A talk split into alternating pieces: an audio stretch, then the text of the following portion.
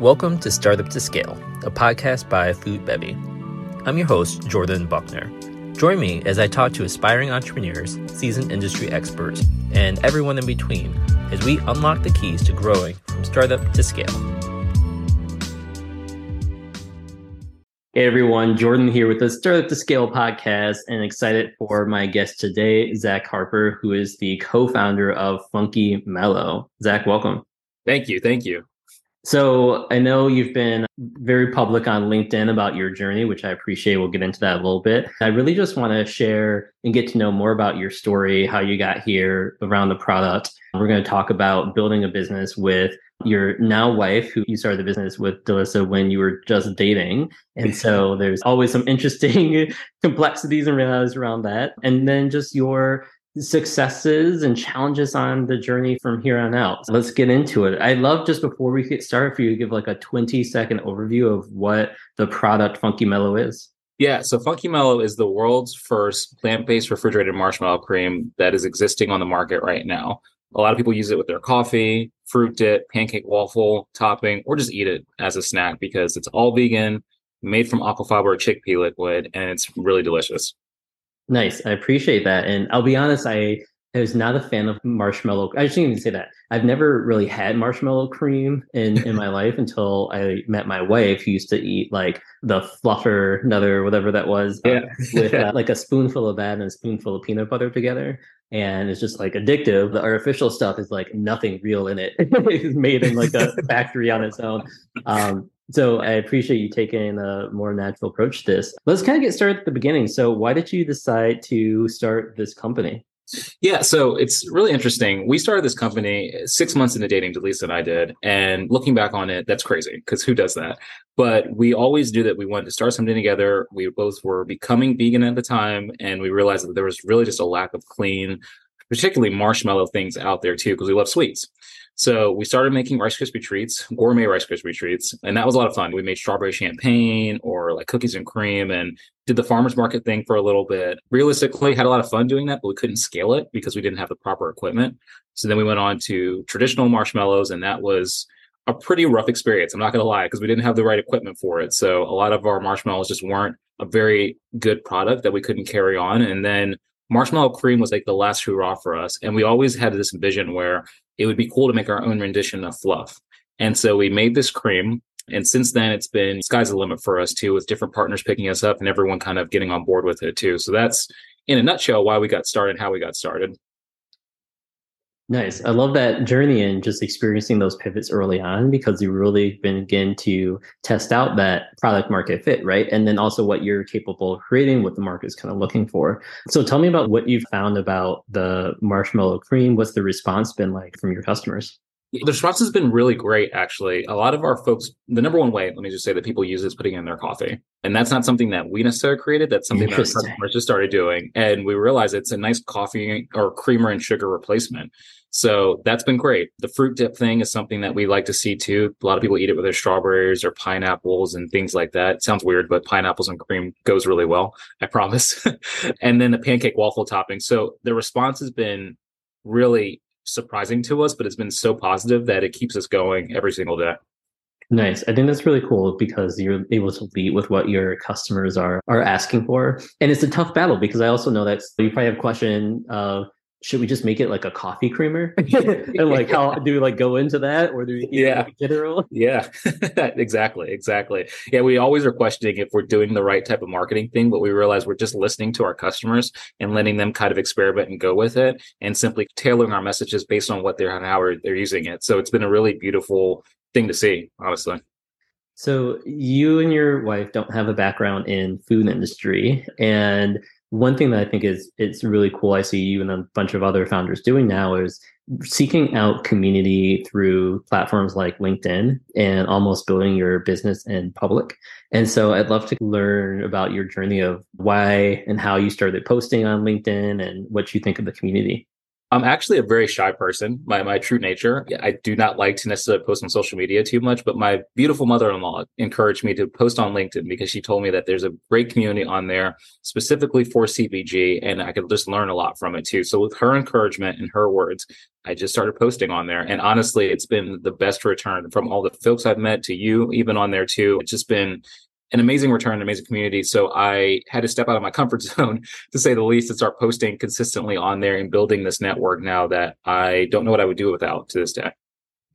Uh, I'm actually hosting a webinar shortly on this as well, but I like LinkedIn because it feels one of the most social of the social media platforms these days, where you can actually have like conversations with people that don't turn into arguing matches or aren't about just like family and kids, right? It's like a good balance where you can have intellectual conversations for the most part and kind of start building those relationships. I've seen things like that. You've been able to celebrate successes. You recently had a meeting with Whole Foods, right? We did, yes. We actually were very fortunate to meet with the leadership team in our region at Whole Foods. Went extremely well. So we're excited to see what the future holds with that. And, and we met a lot of great people from LinkedIn too. We've met different buyers from different groups too. So it's been an amazing network and an amazing social platform for us. So you're taking this call from your shared com- commercial kitchen space where you're making all the product. What is it like making the product yourself by hand? And is it just the two of you making it and switching off? And what is that? Yeah, it's it's a struggle. it's fine. We uh, we love making our product in house too. We're probably for the foreseeable future always going to try to make it in house ourselves too because we like being very close to our product. As far as us too, we actually have another person that we have on board with us, been with us for about four or five months now, and he is our number one person, and he actually is in charge of making all of our product as of late too. And the thing about it, it like I said, is we're always going to keep this stuff in house too because we really do pride ourselves on the consistency, on the flavor profile and things like that. And we realize having it all in house, we can just have our hands on it 24 7. It's a struggle, but we're getting used to it now. Yeah, I definitely know that. With my brand TeaSquares that I ran for six years, we, for the majority of that time, made our product in house and it was the product was better for it was also a lot of mental and time space of managing. We had i think up to six employees who we had like making a product and trips throughout the day and having yep. to invest in equipment as we started to grow and, and specialization. So i definitely know firsthand the challenges that come from that and the joy even there being able to step away and having a team that trusts to make the product so that I didn't have to have my hands in like every single batch was just relieving. But yeah. also know it also feels like, oh, like I'm letting go of this piece that I want to make sure we keep perfect. So I know there's yeah. a big challenge there. Exactly. You got it. so as you're growing, I know you want to kind of self-manufacture, you you're looking for kind of financing as well to figure out how do you scale on the next part of the journey, right? We are. Yeah. We just started opening up our seed round. Very new for us because, like you said, we don't come from this world, this industry. Taking all the learning lessons that we can right now and just seeing who we can speak with and who we can get in front of and then telling our story. What have you learned from that process so far? Patience. Patience and it takes time. It's one of those things that it's going to take you a while to find the right person. Somebody told us a while ago, it's a little bit like dating. When when you find the right partner, in the right group, you'll know it's right essentially. And so it's similar approach to dating where you just have to take your time and like I said, be patient with it and it'll all work itself out. So I think that's what we're taking into consideration right now through all of it. Yeah, it definitely is tough. I've raised money myself and I've worked with others and speak a lot about it because there's a lot of kind of lessons learned along the way of what to do and what not to do. And let me know if you have any other any questions on it. I'm happy to help you navigate this process too. I appreciate that. Thank you, Jordan. Yeah, I definitely I'm gonna have questions for you for sure. are you are you also looking at things like equity crowdfunding and other kind of alternative funding? Yeah, yeah, we're actually open and considering that too. Like I said, I think we're just still in the early phases right now, trying to get all of our ducks on a row before we know which direction we're going to go in. But we are open to equity crowdfunding too. Yeah, one of the recommendations I always give is uh, to choose the path that best aligns with the what your skill sets are and what gives you energy. Because if you enjoy one-on-one meetings and sales and building those one-on-one relationships, then going after angel investors or investment groups, VCs might be a little bit more natural. Like it's still going to be challenging either way, but it may be a little bit more natural versus if you thrive in kind of marketing and creating content and kind of building audience at more of a mass scale, than some of the equity crowdfunding routes or even rewards based crowdfunding like Kickstarters are a good way to go just because that fits better within your skill set. Because either way you go, it's going to be draining. And so you might as well do the one that at least gives you energy back.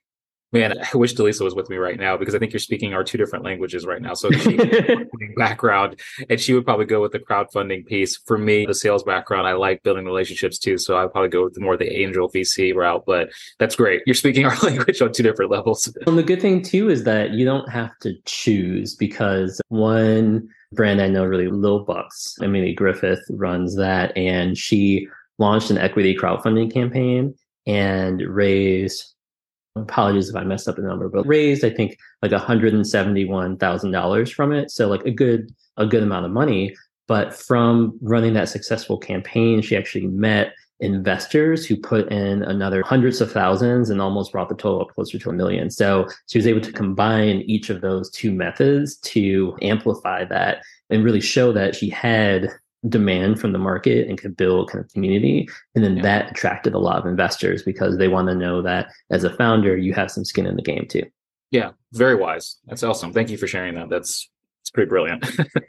so I'm kind of curious, what's been your biggest learning from this journey? We had our biggest launch two months ago with Sprouts, dealing with KeHE and launching in their network. And that was a learning lesson for us too. Just taking on KeHE as a new partner with a small team, I realized that we are going to be pretty busy, needless to say, with just managing that whole thing too. But I would say that's our biggest learning curve too, is just really how to manage that relationship really well and how to execute really well too, even with the small resources that we have. It's always interesting too, because I feel like we have learned our lesson from it, but then we get a new lesson and we get a little bit sharper from it too. So maybe that's a continual vibe of this whole thing too, is just getting a little bit smarter and a little bit sharper as you continue to grow.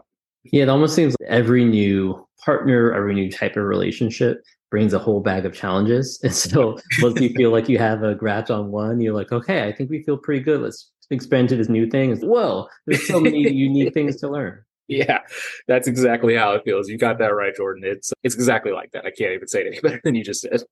I always um always talk to brands and I'll speak publicly about this. I know going into distribution with with distributors and retailers, you have to be really careful to know where things can go right and where things can go wrong. I found out the hard way because we had a retail partner that we were selling with through KeHE and the their local retailer, they're largest in the city, and they wanted our product in. Great. So we, they got us in through KeHE, we got set up, but our buyer ended up leaving the organization and we never got a replacement buyer that was like introduced to us.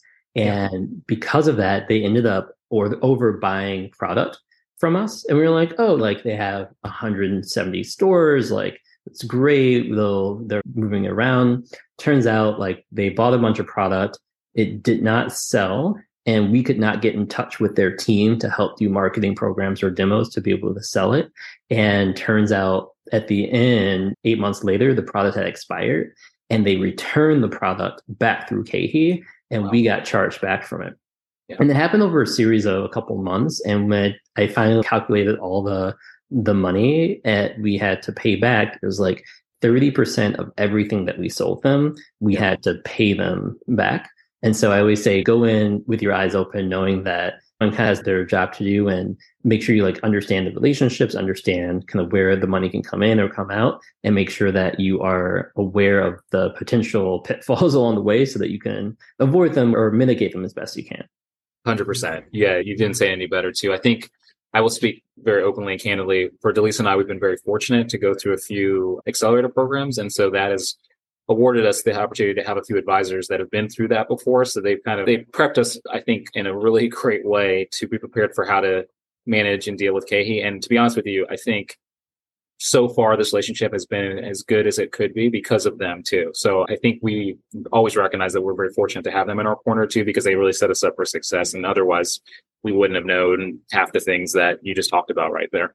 Yeah, definitely. And it's all key about, like you said, like building the relationships and finding the advocates within the organization to be able to, to support you because as small brands, it's easy to to kind of not know how to advocate for yourself. And so being able to build those accountability partners within are great. What's next for for Funky Mello? Kind of, I know you're doing the fundraising. Like, where are you looking to? Are you in a kind of growth mode where you're expanding in stores? Are you trying to double down on existing stores? All of the above? Yeah, man, exciting stuff. So we are we're very close to ironing out a deal with a restaurant. They're actually a Canadian based restaurant. I can't don't think say their name quite yet because it's not completely done, but you'll see us on their menu for a while with them too. And that's really exciting for us from a food service standpoint. And as far as grocery stores go too, we've got a few hands in the fire from a couple of big retailers. And we're trying to expand, hopefully with Whole Foods very soon too in the region. So we've got a lot what we're looking forward to in 2023 because we want to keep on getting this marshmallow cream out to people because it's it's a movement and we're happy to see it moving forward. Yeah, I love that. You said that Sprouts was your biggest customer? Sprouts is our biggest launch. Yeah, it's our biggest customer right now. We're there for the holidays, so we launched with them in September of this year, and we're going to be in there from September until December. Nice. Um, what did I know? It's only been a couple months, but what's that experience been like with Sprouts? Sprouts has been excellent. They've been excellent. We were supposed to launch in I think like 200 ish stores. It got bumped up a little bit to see that a little bit as well. Most of them are in California. And just as a brand, they've been outstanding. They've been really open about expectations from what they want to see from products. Uh, they've gotten us in very quickly too. They set everything up with KeHE for us on that end too. So overall, they've been an excellent partner. That's cool. What has it been like in terms of your strategy of making sure the product moves off the shelf, whether you guys started doing or testing out? So we've got digital ads going out the wazoo because you know that reaches a lot of people. Lisa and I just booked some trips because we're going to be making a few rounds out to most of the stores are in California. So we're going to be making a few trips out to California, some to Colorado, some to Utah too, just doing demos as much as we can. And lucky for us, we do have some customers that are already in those areas too. So they we already knew about our product too. So I did find out just yesterday that one of the stores is already sold out and they've only landed in there for less than a week. So that was That's amazing. A big surprise to hear that all those units are gone already too. But it's cool to see that. And like I said, I think it speaks volumes to the fact that like our customers have been out there. We've been shipping to them for quite some time direct to consumers. So they've been ready for this launch, maybe longer than we've been ready for it. Oh, that's exciting. I know, especially with the refrigerator product, a lot of people like shopping in person. I'm kind of curious about your e commerce experience. What has that been like doing e commerce for a product like yours?